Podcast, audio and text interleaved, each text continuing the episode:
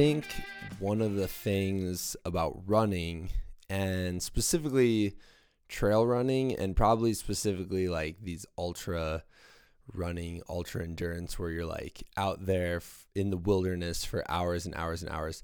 I think the thing about that that's always interested me is how can these really, really long days or long events um, help a person kind of understand their life or process big events. Um, and I think part of that is due to my own, you know, my own story and my own reasons for going out there and, you know, pushing my limits and wanting time to myself out in the wilderness and, and, you know, looking to kind of understand what's gone on in my life and, and even like processing certain events. Um, I think that might actually be the reason why I started ultra running. And it's definitely like something I'm very, very interested in, something I'm interested in exploring uh, with the podcast, something I'm interested in like connecting with people about. Um, and something that, you know, some of my best friends from ultra running, we've been able to connect and talk about and and kind of try to understand. Like it's just an interesting thing. Like how does this sport relate to um just that self understanding of one story? Or how does the sport relate to processing these big life events? I just think that is so incredibly fascinating um, because it does, and it's that's a commonality amongst so many people. And in this episode, today we're going to sit down, we're going to talk to Carol Seppilu. And Carol is just an unbelievable, absolutely amazing athlete. Uh, and she has a very, she shares in this episode a very personal story of a major event in her life um, that is definitely intertwined in her running. Uh, Carol is an athlete who runs with a permanent uh, tracheotomy um, that she breathes out of.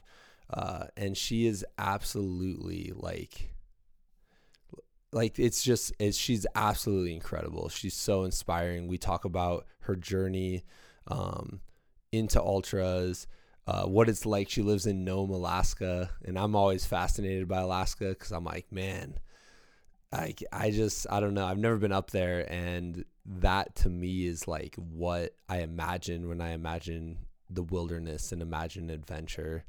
Um, but her perseverance and what she's learned through her experience on the planet, and she's she's incredible. And I just I'm very honored that she'd come on the podcast and be so open and authentic and um, you know really dive in. Uh, and i'm just like i said completely inspired by her. And i i hope you guys are too. And i hope uh, after listening to the podcast you're you're also able to kind of if you're in ultra running or if you're in adventure of any sort but i hope you're able to kind of use the wilderness, use adventure, use just time and peace and quiet to go out and kind of process your own life events. So, um, and I think that's a gift kind of Carol brings to the world. And she brings so many gifts to the world, but I think that's one is just this uh this pure love for just heading out into the wilds and this kind of like fearlessness. I mean, wait till you hear the story of her first 100 miler, uh, especially like the last bit of it, you know, the last little, last few miles. Um, she is just completely awesome. And yeah, I'm very excited to share the episode. So let's get into it. Uh, this is the Like a Bigfoot podcast, number 297 with Carol Seppilu.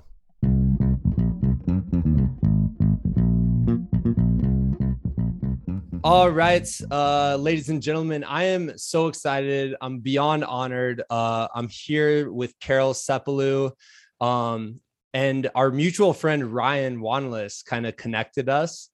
Uh, and I have to say this: Ryan knows the coolest people on earth, and he's like recommended a, a few people for the podcast, and they're so awesome. And so you are definitely a part of the Ryan Wanless cool people he knows group. Great. Ryan is amazing too. So. Yeah. I just interviewed him and we were talking about um him finishing the Iditarod coming into Nome. And he was just so excited. He's like, Yeah, I know somebody who lives in Nome. It's Carol. And so, yeah, can you just real quick from your perspective, because we'll do that episode um, the week before, this one but from your perspective can you just tell like what what was that like i i mean i'm sure every year the iditarod's kind of like a huge thing uh in your town yeah i i grew up at the end of the iditarod uh, the at the finish line. So I'm a really big Iditarod fan. I actually didn't know about the Iditarod uh, Iditarod Trail Invitational. So I had no idea people were doing thousand mile distances by foot. That's incredible. Um, Ryan is actually the first person I've seen walk into town. So it was very emotional watching a friend complete that incredible journey. Um, yeah. He's he's unbelievable. And uh it was funny texting with him today. He said he uh he told me to bring this up. Let me hold I have to bring it up on my phone super quick. He said he was eating breakfast at his airbnb there in nome after the race and he said carol ran by the front window and the host goes there goes Carol. And she goes, everyone in town knows because he's like, how do you know Carol? She's like, everyone knows Carol. Are you just the person like going out for all these like crazy runs in town? Yeah, I I run around town. I ran all three roads uh we that we have here 72, 73, and 90 mile roads. And then um inspired by Ryan, I I ran from White Mountain to on the Iditarod Trail and that's a 68 mile run. How was that? Because he said White Mountain to Nome is one of the most like dangerous sections of the course. It, it was very scary. You know, I knew I could do it safely and I had support uh, if I called on them. But I didn't realize how dangerous it was until I reached the blowhole and I was looking for Cape Nome, the little hill outside the town. I was looking for it and I thought that can't be Cape. No, that's too far. It looked like it was farther than 40 miles. I was like, and it registered to me like you're 40 miles away from home in the middle of nowhere out in the winter um in dangerous weather well it it was pretty calm that day so but yeah. it could turn at any moment. The weather is very unpredictable there but thankfully it cooperated and i made it home safely without running into any wild animals. I actually um I saw fresh bear tracks out there 30 miles from town and people were wondering if they were polar bear traps because we do get polar bears out here. Yeah. Um, that is wild. So was- yeah, yeah, most trail runners down where I am, I'm in Colorado and uh, we don't have polar bears to contend with. like, what is that like?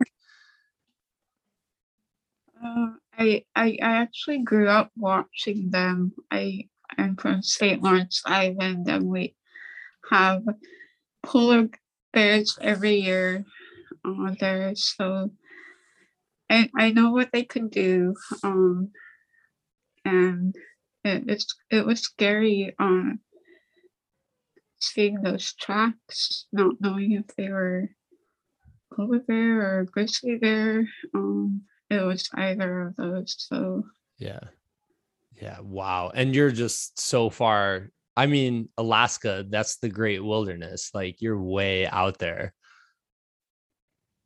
Yeah. Um, there was a guy, I saw one guy on a snow machine and he was asking me, Are you okay? I'm like, I'm just running. He's, oh, you're just jogging out here. and I'm like, I'm running from White Mountain to Nome. He's like, Oh, okay. Yeah, I I actually heard a bunch of wolves not too far from White Mountain and it scared me. I could hear them running right by me and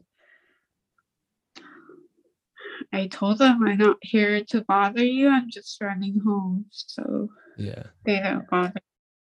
Yeah, yeah. That's I mean, it's just so um to me it seems like Nome is so far away and so far out there. Um, just as a town in general, like what how would you kind of describe the town and like where you live and and things like that for for those of us who haven't been there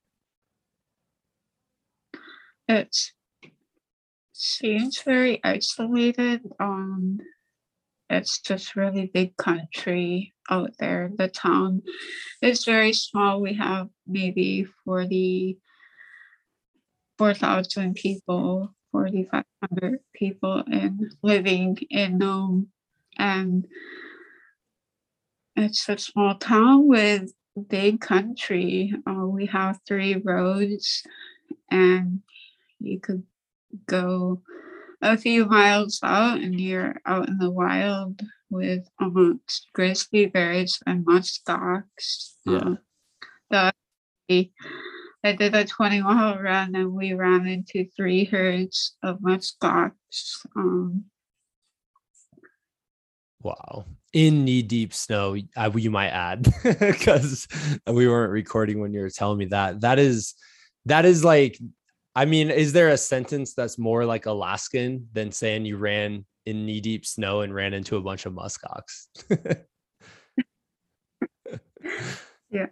Yeah. Um, that's yeah, that's amazing. I I dream of Alaska. Like I really do. I dream of someday getting up there and just seeing it with my own two eyes. So um and I think it's super cool like you know cuz for you it might seem normal, you know, having grown up there and lived there and things like that, but for me I'm like that sounds so cool. Um what is the like is there a trail running community up there? I mean, I know you have some running friends and things like that you know here in Nome we don't really have trails we we when we go out mountain running we have to bushwhack and run on the terrain that's out there there are ancient foot trails um, and there are ATV trails but really we just run out on the tundra. Um, it's very different from the races that I've been to in the lower 48. Um, I, I, I find it so easy running on trails when I go to my races, and I really appreciate them. Um, but there's a pretty good amount of runners here, um, mainly road runners and 5 10k uh, runners. Not a whole lot of people who go more than a marathon. Yeah, yeah, yeah. That's amazing. Well, I want to kind of like get into what led you to ultra running and um you know and i know that you've had a lot of challenges thrown your way that you've you've stepped up and and faced and overcame and things like that and i would just be honored to kind of like hear your story from your perspective um and just how that kind of brought you to this sport that i personally think is I, I think ultra running and the reason that drew me into it too was it's this kind of like crucible like as a way to like he, like heal or process like these major life events that that people have faced. And i'm like super interested in that concept. Um so yeah i'd be honored to like hear your story carol so i i grew up on st lawrence island and we moved to nome when i was eight and i when we moved here we had to deal with uh, a lot of alcoholism and I I went through a lot of trauma growing up as a kid. Uh, I was a, a very good kid uh, with good grades, straight A student uh, on every award any kid could get. And but then I I was having to go through so much trauma in my life at such a young age and it affected me mentally. Uh, when I became a teenager, I, I started getting into drugs and alcohol, and my life just kind of spiraled downward. And I fell into a very deep depression and I was losing friends to suicide at a very high rate. Um, we have some of the highest rates in the nation. Um, and when I was 16 years old, I was partying with some friends and I went home and just decided I don't want to be alive anymore. So um, while I was intoxicated, I uh, attempted to take my own life, but with a, a shotgun. I remember that night, um, um, I, I was on the ambulance stretcher and everything was starting to fade away. All the people screaming, I couldn't hear them anymore. And I couldn't see them anymore. It was completely dark. And, you know, that was the most terrifying thing I ever experienced. And I remember praying dear God, save me. I, I didn't want to die anymore. Everything came back at that moment, and I survived with severe wounds on my face. Uh, I went through several years of reconstructive surgeries, and maybe a decade later, I, I told the doctor I, I've had enough. I, I can't go through anymore. I'm going to take a break. Uh, so I started working at the hospital. Um, I was trying to live my life as normal as I could with the severe wounds and a permanent tracheostomy. Uh, it's a narrow tube that I breathe through. And I was still going through depression, but I knew um, I wanted to be alive. I wanted to live life. I I appreciated every ounce of light I could see, um, being able to see and to hear. And but the depression it was very hard to deal with and it got so bad that I I couldn't get out of bed. I was in bed for 20 hours a day. And one day I woke up at noon. Um, the sun was shining through my curtain and I told myself, Carol, you need to get up and do something. Go for a two mile run. How hard could that be? And I'm this 233 pound person who had really no running experience other than uh, running in elementary school and a few times as a teenager, but I got the inspiration from a friend who was running all of these marathons across the United States. And she would invite me to go running with her. And I, I would say, I, I'm not a runner. I, I'm really big and um, but that thought it stayed in my mind and it was that day I decided I'm gonna go for a two mile run. um, I put my shoes on, grabbed my dog, and we we took off. And I remember a guy down the street, he said, Hey jogger. And you know, that made me feel really cool being called a jogger. Like I have been doing it for a long time, but that Yeah. was me.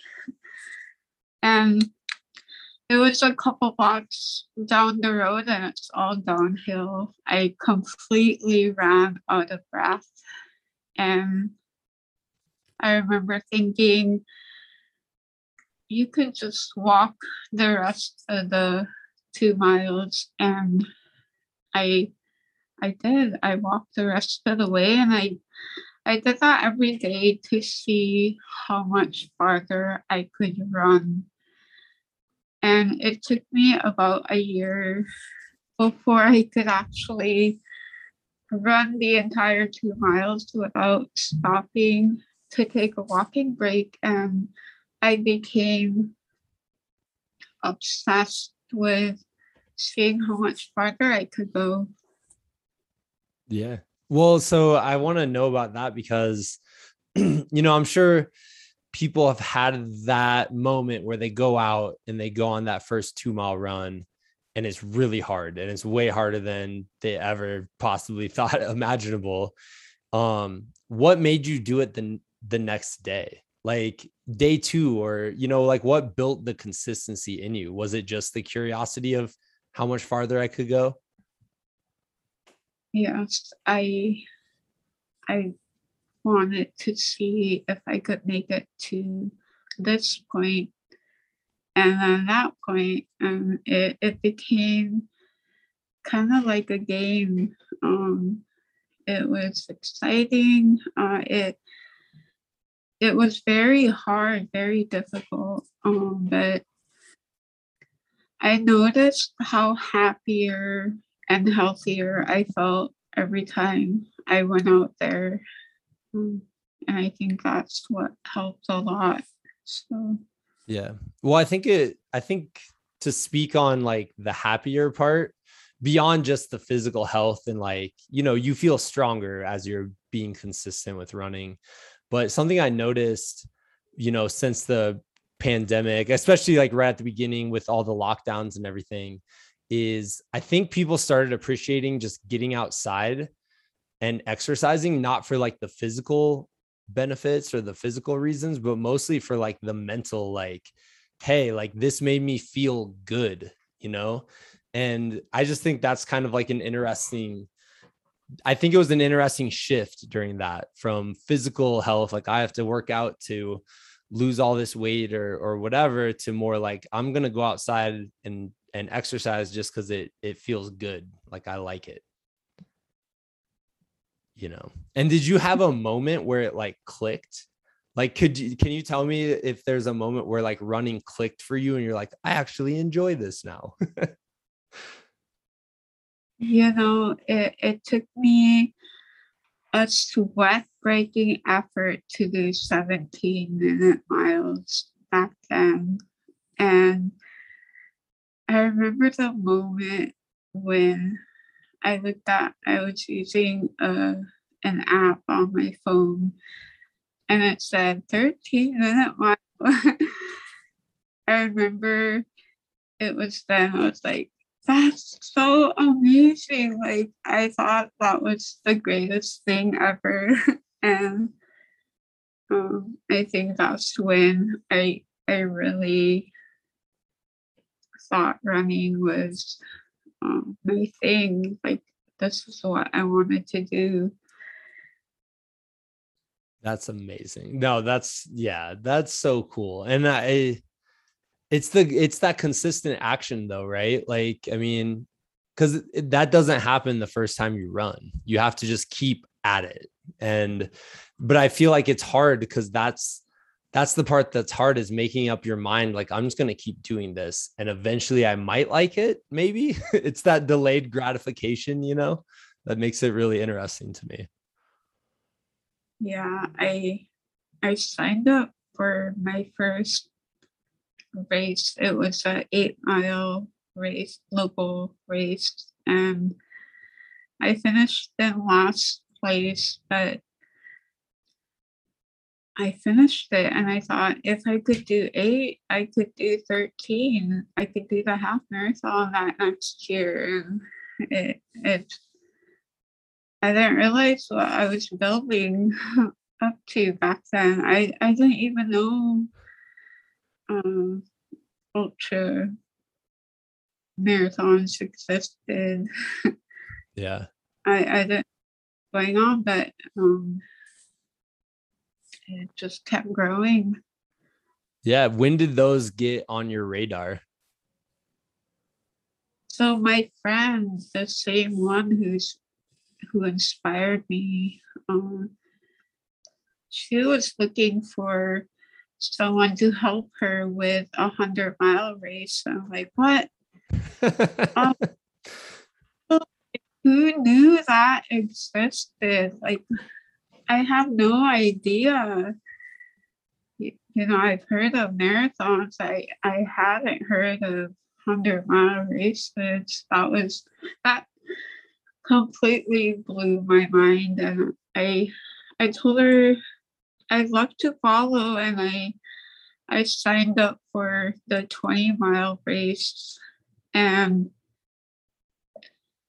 it was there in Louisiana when after I finished that race, it was raining so hard and I was absolutely miserable out there. Um, but I finished it and I sat around waiting for my friend and I was watching these people. It was a 20 mile loop and they were smiling, they were having a good time, and I knew how tough it was out there.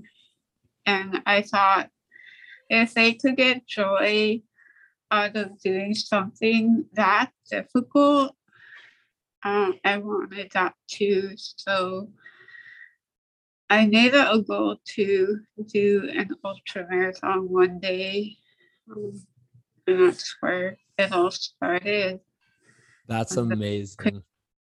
Those crazy people who are smiling. that's see, that's why like when you're in an ultra, you gotta just try to smile anytime you see someone because you don't know who you're gonna like inspire with that, you know? Yeah. Um, so I I looked at your UltraSignup and I tried to like track the progression a bit. Um, and I saw, so tell me if I'm wrong, because I know UltraSignup misses stuff sometimes. Um, but mm. it looked like on there, your first Ultra was the Resurrection Pass 50. Um, can you yeah. kind of speak to that race and tell me how that went and and all of that? So um my I, I knew I wanted to run an UltraSignup, there, my friend had suggested this race. Um, it's completely self-supported. Um, I don't know why I picked that. Very difficult uh, 50 miler. Um, I I didn't know what what I was doing. I didn't know what I was getting myself into. I just went out and did it. I remember showing up and uh, the next uh, checkpoint wasn't until maybe 22 miles away. And then after after leaving that place there was no turning back um, there were no aid stations no nothing out there just you. It was really scary um, but i completely fell in love with the mountains I think that's where my love for mountain running came from. Just the the peace and the solitude. Um, I did run into a couple of bears, but uh, they they left me alone. that is that is what like a 50 miler for your first one with where you're basically self-supported with bears is probably like one of the most like crazy first ultra marathons you could take on uh is that is this the one i'm trying to look at it online so i could get an idea which is this the the race through uh the kenai mountains yeah which it looks like exactly I don't know. And I think I've met, might have mentioned this to Ryan, but like when I think of wilderness and adventure, like the pictures of this race are exactly what I imagined as a little kid, like growing up in Iowa, like imagining mountains and just vast, like forests of like in every direction. That is so cool. Yeah, it's just you and the wild out there. There, there's no there were a couple of hikers and bikers who cheered for me um and of course the bears um the bears you, the bears were would, cheering too yeah you would think that i wouldn't want to run ever again after that but uh, i I fell in love with the mountains and running and trails. Yeah. Well, so uh, this is, I think this might be the question I'm always trying to understand. And, you know, I've done ultra runs as well, and I've understood how it has affected me. And I understand like it's a weird thing to most people to be like, this brings me so much joy. It is a lot of suffering, but for some reason that is what makes me satisfied and what makes me happy and what like what do you think it is about this activity that brings a smile to people's faces as they're running you know like because it doesn't it shouldn't make sense it shouldn't work out like that you know yeah it, it, it is very painful you you're out there for a very long time and your legs are getting tired, you're getting tired. You know, there are moments where you just want to quit and go home. Um,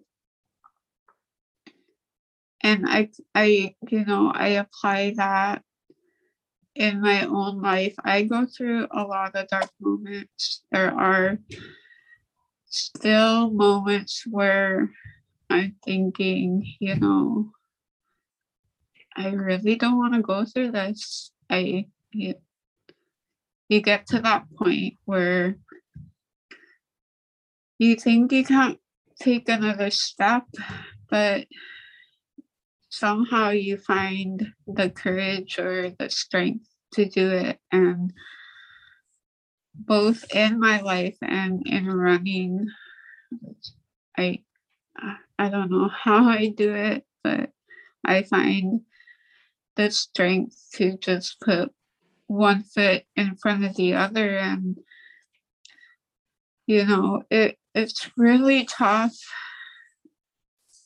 but when you make it through and when you make it to the finish line it's so much like that there's so much joy um in getting to where you want to be and I, I I don't know how to describe it in words. I I don't think I've ever found a joy that I I found in um, crossing the finish line. So yeah, no, I that's a perfect way to describe it. That joy is so, and I think that's the cool part when you're going and just watching these races or you're seeing people finish things like you can feel that joy and it's the community feeling too where you're kind of like surrounded by that you know? Yeah. Yeah. So that's so you felt that i'm assuming 50 miler tired by the end but love loving life and then so was it straight to i'm gonna run a 100 miler from there or what? Yeah i i was that was my goal. I want to do 100 miles someday um and you know back then i didn't know what elevation gain was. I didn't know anything about ultra running so I was like i'm gonna run 100 miles on my birthday. And i go on I Google 100 mile run and Hitchcock experience came up and I'm like, I'm gonna do this one.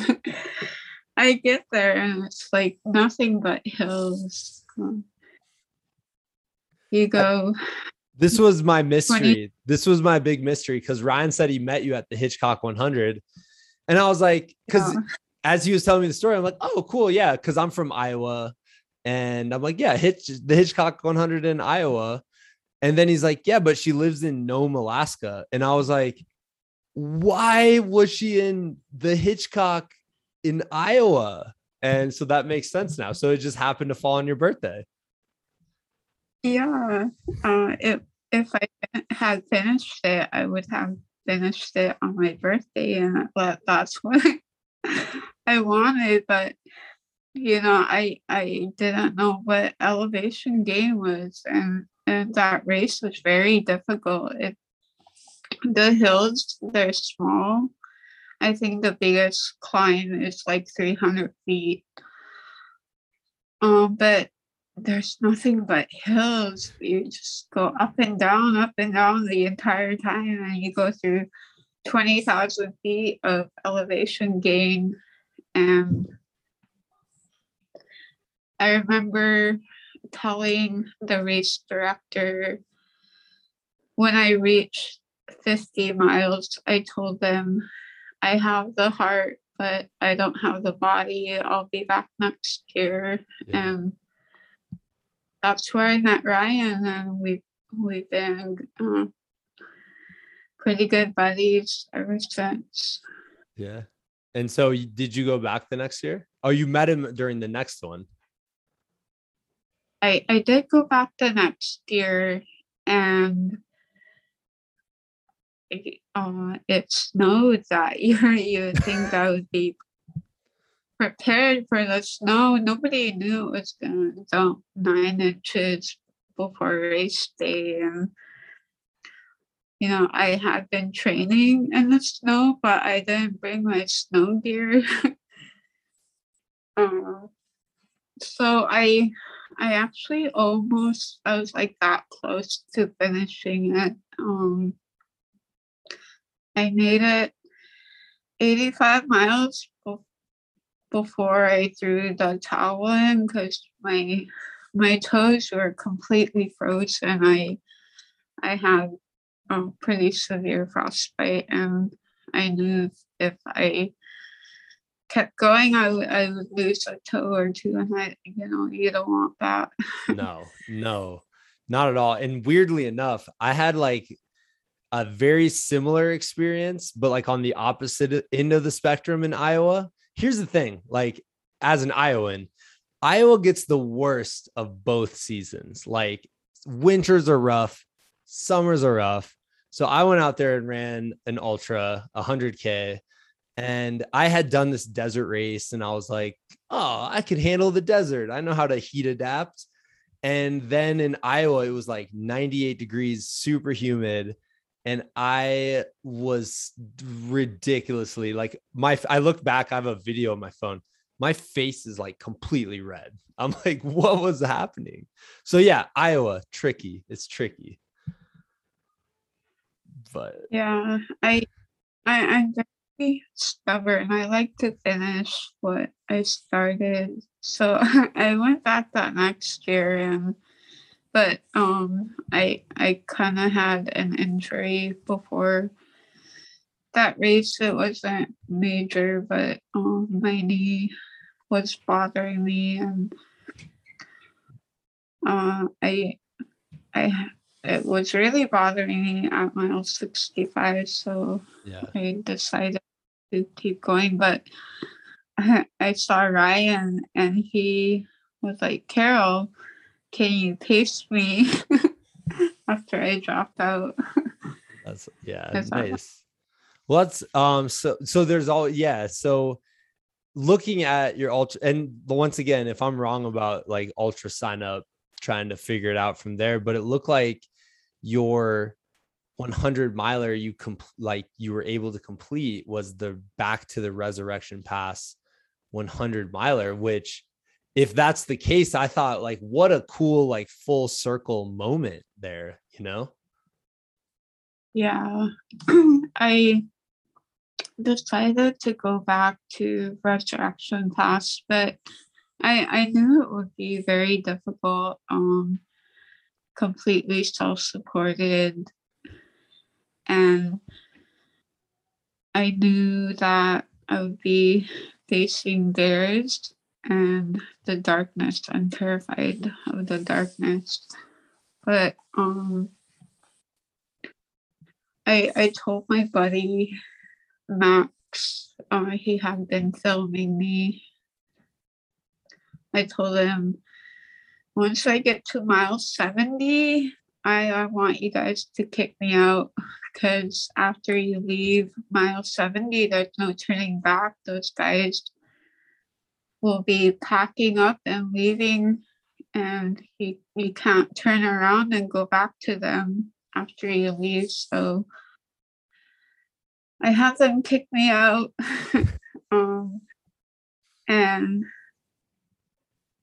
I I left. I I did the last 30. I, I had a mental breakdown at mile 92. I actually took a video, but I deleted it after, which I regret. Um, but in it, I was saying, I don't know if I'm going the right way. I think I accidentally turned around. um, but I, I checked my compass and it told me I was going the right way. Um, but when you're at that that state of mind, you don't know what to believe. So I was pretty delirious at that moment, and um, it was scary. But and I ran into a bear about four miles from the finish line. We actually like kind of were running at each other, and then he ran up a tree, and I didn't know what to do. I I wondered if I should turn around and walk back. Um, but I looked at him and I said, I need to get to the finish line, so I'm gonna walk right by you. Um, and he just turned his head like that and he let me go. Wow. What what did it feel like when you got to the finish line on that race and like when it clicked and you knew you were going to finish your first 100 miler? Oh man, it, you know, I still have goosebumps thinking about it. It I could hear the people and that's when I was like, yeah, I made it. Um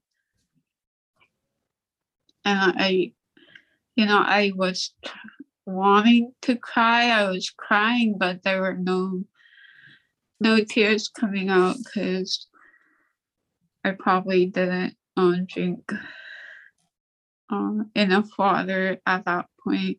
Um, but I remember thinking, Carol, you did it. You reached your hundred mile goal. I, I, you know, I couldn't believe it. It, it felt kind of surreal. Um,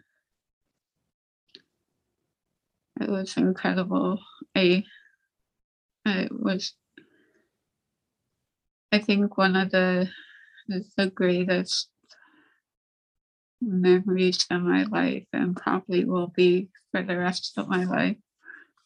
Yeah, that's amazing. Does when you think about it, like I guess what I think with ultra marathons, but especially like when you have a big goal, and you're thrown these obstacles and even like you said mile 92 thinking you're lost and then you have to face down a bear.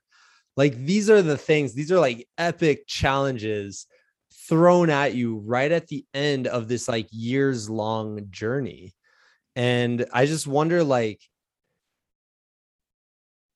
i mean i that delayed gratification just has to make it that much sweeter because you know what you've been through. Like I just think that's so cool and I it gives me goosebumps even just hearing hearing about it.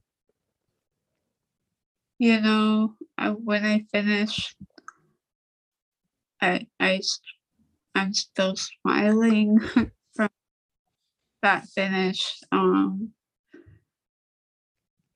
just it was very difficult, painful, very miserable um, getting to that finish line, but I cannot explain the the pure happiness, the pure joy I felt since um, completing that goal. Um, I, I I get to tell that story to people. Um, I I had a hundred mile goal and I did it. Um, that's incredible. That's yeah. I and I think like telling that story and having people understand all of those things that you had to like battle along the way is it's so it's beneficial to other people as well because every like I know like before I ever heard about ultra marathons, if I saw someone's finish at the end of a hundred mile race, it would probably blow my mind. I would be like, whoa, what? A hundred miles? That's nuts. But I wouldn't fully grasp like what that took.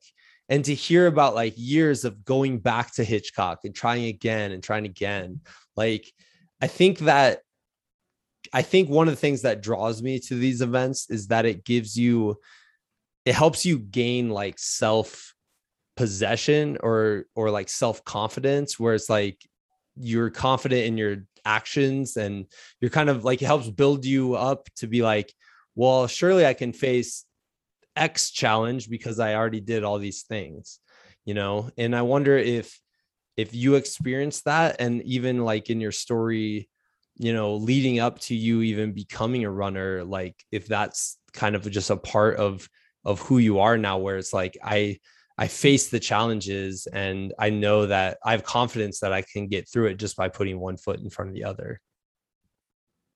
Yeah i i definitely apply that in my own life. Um, I, I still struggle with depression and going really tough times in my life. Um, but on these these ultras, they make you mentally tough. Um, and I need that in my life. Um, I, I feel like I'm I'm able to face a lot more. And I'm very, I'm really grateful for the path that I've been on. Yeah. I mean, I'm, I know I'm grateful to even be able to hear your story. And I, I did want to hear, like, has it been like what has the experience been like being so open and authentic with sharing like what you've gone through on this journey you know um i i started sharing it when i survived i i was telling people um maybe you're going through a difficult time but it's not going to be that way forever. Um, I, I was trying to tell people that when you're going through a dark moment, you want to get out of it, you don't want to stay in it. And when I had attempted to, commit suicide I I experienced that true darkness, that absolute nothingness, and that's not where I wanted to be, and that's not where I ever want to be again. So whenever I'm going through tough things, I I remember that, and I appreciate every ounce of light I see, and I I try to share that with everyone. And I, I did that in the beginning, and there was a guy at the airport who came up to me and he said, Hey, I recognize you. I read your article in the first Alaskans magazine, and I want to tell you that um, I had been contemplating ending my life, but when I read your story, I, I felt um, like I, I wanted to be alive. So thank you. I'm here because of you. And when he when he told me that, I knew that I should never turn down an opportunity to share. So, yeah. yeah. And I mean, just, yeah, when you're, when you're sharing something so authentic, it's like, that's going to affect other people because they can see like how powerful the words and the ideas that you're sharing are you know? And i just think that's that's incredibly brave and it's incredibly like beneficial just to the world at large honestly. So that's that's absolutely amazing. Um and you're absolutely amazing oh my gosh like you're incredible so i know and i usually don't ask like what's the next event that you're going to take on um but ryan had texted he's said that you're i think you're planning on Broken Arrow and then Leadville. Um, so can you kind of just like tell me like why those events? Like what was it about those that like drew you to it?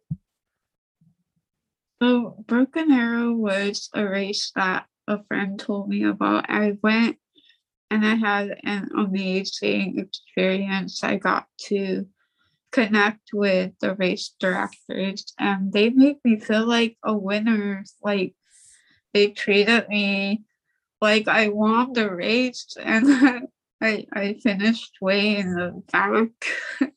I, I I don't remember what place I got, but it was pretty far back, um, but it was incredible. I love the community, the race directors, the the the land, and it's you climb these big mountains. I loved it. So I'm gonna go back and do that one again. And I'm gonna go to Leadville 100, which for I think a person like me with a permanent tracheostomy, um, I want to break barriers and show the world that someone like me could finish a race like that. So, yeah, that's so huge. I cannot wait. I I'm hoping to be up there that weekend of the Leadville 100. So I will definitely um, stop by and say hi and cheer you on and all of that. I'm super, super excited. Have you been up there before? Yeah, I I actually I I ran there in 2019. Okay. And I did 50 like 43 miles, I think. Yeah. Um but yeah, I'm gonna go out there and do it. My yeah. my best friend in the race too, so that's gonna help a lot. That's amazing. Plus, you have the confidence of like, I faced down grizzly bears. Like, come on, Leadville. I can take whatever you're gonna throw at me. I'm excited. Yeah. And you know, my my obsession with seeing how much farther I could go hasn't stopped yet. So, like, I just want to see if I could do um, distances farther than 100 miles. Um, and, like, my dream, my ultimate goal is to do what Ryan did. So that would be absolutely incredible. That's so cool. Yeah. And plus, unlike pretty much everyone who's doing that, the Iditarod would be like, hey, I'm back. Like I'm just running home at this point. you know, for a month. I'm running home for like 26 days, but whatever. Yeah, that would be really cool. that would be so cool. No, I love that. This has been awesome, Carol. I so much appreciate talking with you. Um, anything else you'd like to kind of share with everybody, or or where can people um kind of follow your future adventures? Um, um I I do have Instagram. It's at Muskok, and Muskok is my Siberian Yupik name, uh, short for Muscovy. Um, that's where I post like public things. I pretty much the only place I keep public. So awesome. Awesome. Yeah. Anything else you'd like to share before we wrap up? Um, keep going. yeah. That's amazing. That's amazing. Well, Carol, thanks for coming on. I'd love to uh you know, if you're out here in at Leadville, let me know. I would I'm like I said, I'm planning on hopefully at least being up there. I've never seen it. I've never been up there for that weekend and I would love to do it and I might be uh crewing for for somebody up there. So um but I would love to to meet you in person and that would be that would be amazing. Yeah, that will be fun. Awesome. Well, thanks for coming on and we'll have to we'll have to catch up with you again at some point. Okay. Thank you. Thanks. All right, ladies and gentlemen, that wraps up this week's show. Uh, huge thanks to Carol for coming on the podcast, sharing her story. She's awesome. I cannot wait um, for Leadville. I was texting her yesterday, uh, preparing to like get the podcast together, and she is so psyched, and I'm psyched, and uh, hopefully, I mean, I've never experienced it Carol's been out there before. She, you know, she's excited for that. Um, I've never experienced that weekend. Um, I'm gonna go out and probably crew a friend. Uh, and I live in Colorado for you know for the last five years. You think I would have gone to Leadville before? And my friend Tim Barr, he's he loves it. He's like that's his like favorite thing. I think I did a podcast with him and Caitlin uh, Yonke about it, but uh, that's his like favorite event ever. And so I'll run with him every week or so, and he's just like geeks out about Leadville, which is so cool. So um, I'm so excited to uh, to be able to uh, experience that. But now, especially like knowing people that I've met through the podcast who are going to be there, um, makes it even more special to me because I'm like, wow, it's so cool. Like I've met people through the show, but we we talk through Zoom and things like that. But then to actually like meet them in person will be really really cool, um, and really fun. And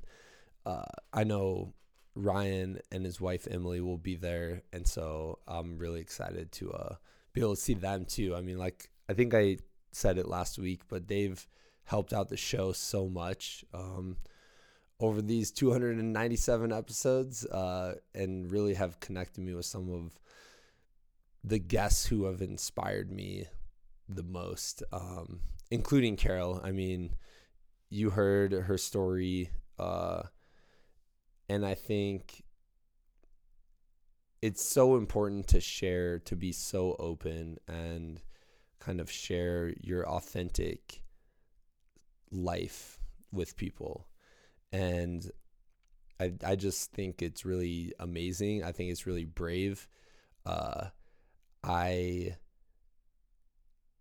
am inspired by her as an athlete, but also just as a human being. Um, and you know, I think she's she obviously has had a very powerful life and and uh, has found this like wonderful. I think I don't know is is ultra running a tool like I think it's a tool to help us just understand our lives at this weirder, deeper level. Um, I think, and and maybe I'm speaking from my own experience. Uh, you know, and I know I've talked about um, the Desert RATS stage race that I've done a handful of times at this point. Uh, but I've been out at that race three times. So I've been there two times as a participant um, running it, and I was there last summer filming it. And it's it's hard to explain, but there's this stretch of road like eventually so there's stage four and stage four is like the expedition stage it's 42 miles but you've already ran like you know, 80 or 90 miles at that point of the week. Um, and you're heading up into the La Sal Mountains. So you're like going uphill all day and it's slow because, you know, I mean, I can't imagine people can like just sprint up 9,000 feet all day. So you're hiking a lot of it. And eventually you get to this point where you make it to the like the peak like the top, and then you head downhill for the last five miles. And you're almost to camp, and you're beat up, you're tired, you're dirty, you're sore, all of it. And there's this stretch of uh of road, and you're finally back on a road when you're heading downhill, like it's paved. And there's this stretch of this paved road, and it's like probably a half mile right before you turn and then get into your into the camp for the night where the finish line is for that day. and it's hard to explain, but that road to me, I've like learned things about myself that I've carried on the like from that point on, you know, and each year it was something different um, but it helped me kind of understand life and understand our world and understand what I'm capable of uh, on a super deep level. And and it's strange cuz it's not like it's not like you're just I mean, I was trying to tell this to my students yesterday about like learning. Sometimes in life, like most times probably, you're not going to learn something just from someone telling you something or just from you seeing something, right? Like uh we were talking, well, I I shared this story that I'm sharing here. And um so well, for example, my second year of running that race, I came into that last half mile and everything like I had focused so much energy on that race and everything was going perfectly and I felt amazing and all the pieces were falling into place and I had this powerful realization of like it's the real and it, they're always realizations that people have told you a billion times and i guess i'm like doing the same here just saying it uh, but experiencing it and feeling it and and i came down that stretch and i was like whoa like if i const if i focus on something and put energy and effort into something look what i can do like look what i can accomplish. Like i think i could accomplish anything I put my mind to because I'm accomplishing this right now.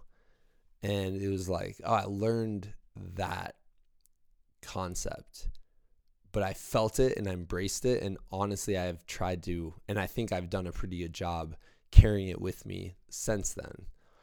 Um, last summer, when we were filming out there, so we weren't running at that point, uh, I I shared on the podcast, but we started the week filming, having the greatest day of our lives, and then having like the rug pulled out underneath us when uh, me and my friend Chris got news that our uh, school resource officer uh, Gordon Beesley was shot and killed um, just on patrol. Uh, and he was like the greatest dude ever. Great human being. Loved him. Loved talking with him every day. He was just a dude who wanted to work at a school as a cop. Uh, and so all week we were filming. It was this weird kind of thing where, you know, you were accomplishing something that you had worked really hard to do but then at the same time like so half of you was like in that experience and then at the same time the other half was in the process of grief and stuff. Um and you know like barely sleeping the week you know having those moments of just breakdown and grief and stuff like that uh and I was on that stretch of road, like I'd been dropped off so I could get cell phone service. And it's like a mile from camp. And I'm talking to my wife and she's giving me updates and we're just crying on the phone together.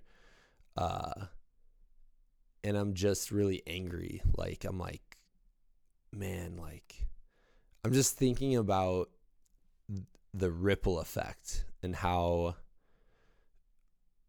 how I in I think like positivity or negativity that just ripples out.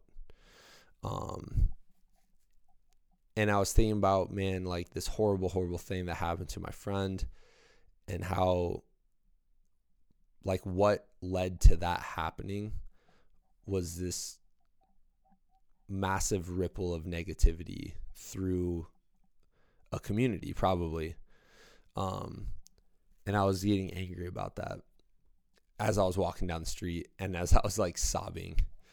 And in the background, like a half mile away in camp, I just hear like laughter and love and support and everybody just like I f- it's it's hard to explain and maybe it's cuz I didn't I wasn't sleeping and maybe it's cuz I was like dehydrated or or just tired from running around and doing this project. Um but I like didn't just hear this love for, coming from the camp. Like I felt it like deep in my core. Like I just could feel that positivity.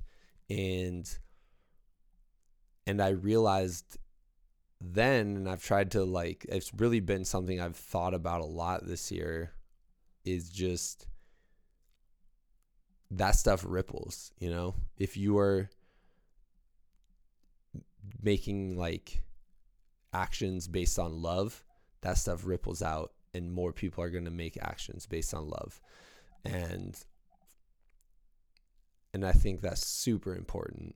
But it's weird because I wouldn't have experienced that had I not put myself out there in this environment where I had time time away from technology.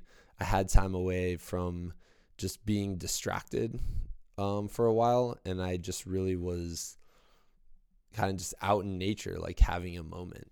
Um, and I don't know if I mean, I do know. I think that's why I like ultra running. I think that's why I enjoy the sport. I think that's what I find through it. And it's just, it's helped me so much. And then when I talk to people on the podcast, like I have, and I hear their stories and I hear how it's helped them and, and helped them kind of like, I never want to say heal because I know from at least from my experience, like it's just a weird relationship with that word when it comes to like life trauma or past trauma or whatever. But I do want to say process. Like it helps me like just understand a little bit more about what my life is and like what the purpose is and and you know maybe understand like why certain events happened and how to kind of like strive forward from there. So this has been a really long outro so apologies for that. But i hope that's what you guys are finding too um if you're out there listening and you you just haven't had an adventure where you're heading out there and and really exploring these these places, these wild places, both like external and internal, like I highly recommend it. I highly recommend it. Um, and just see, like, I don't know, see what happens. Cause isn't that the human experience? Like we all have the events that we, uh, we seek to understand. Um, so yeah. Anyways, once again, thank you, Carol. Uh, you're amazing. You've brought up all these wonderful ideas and like like I said, you're just an awesome, awesome human being, awesome athlete. I'm inspired. I haven't ran a hundred miler yet, and I. The more I talk to people, the more I feel like I I definitely need to. Um, so yeah, but anyways, it was a pleasure, and I would love to have you on again uh, after Leadville. All right. We will talk to all of you guys later. I'll see you guys next week.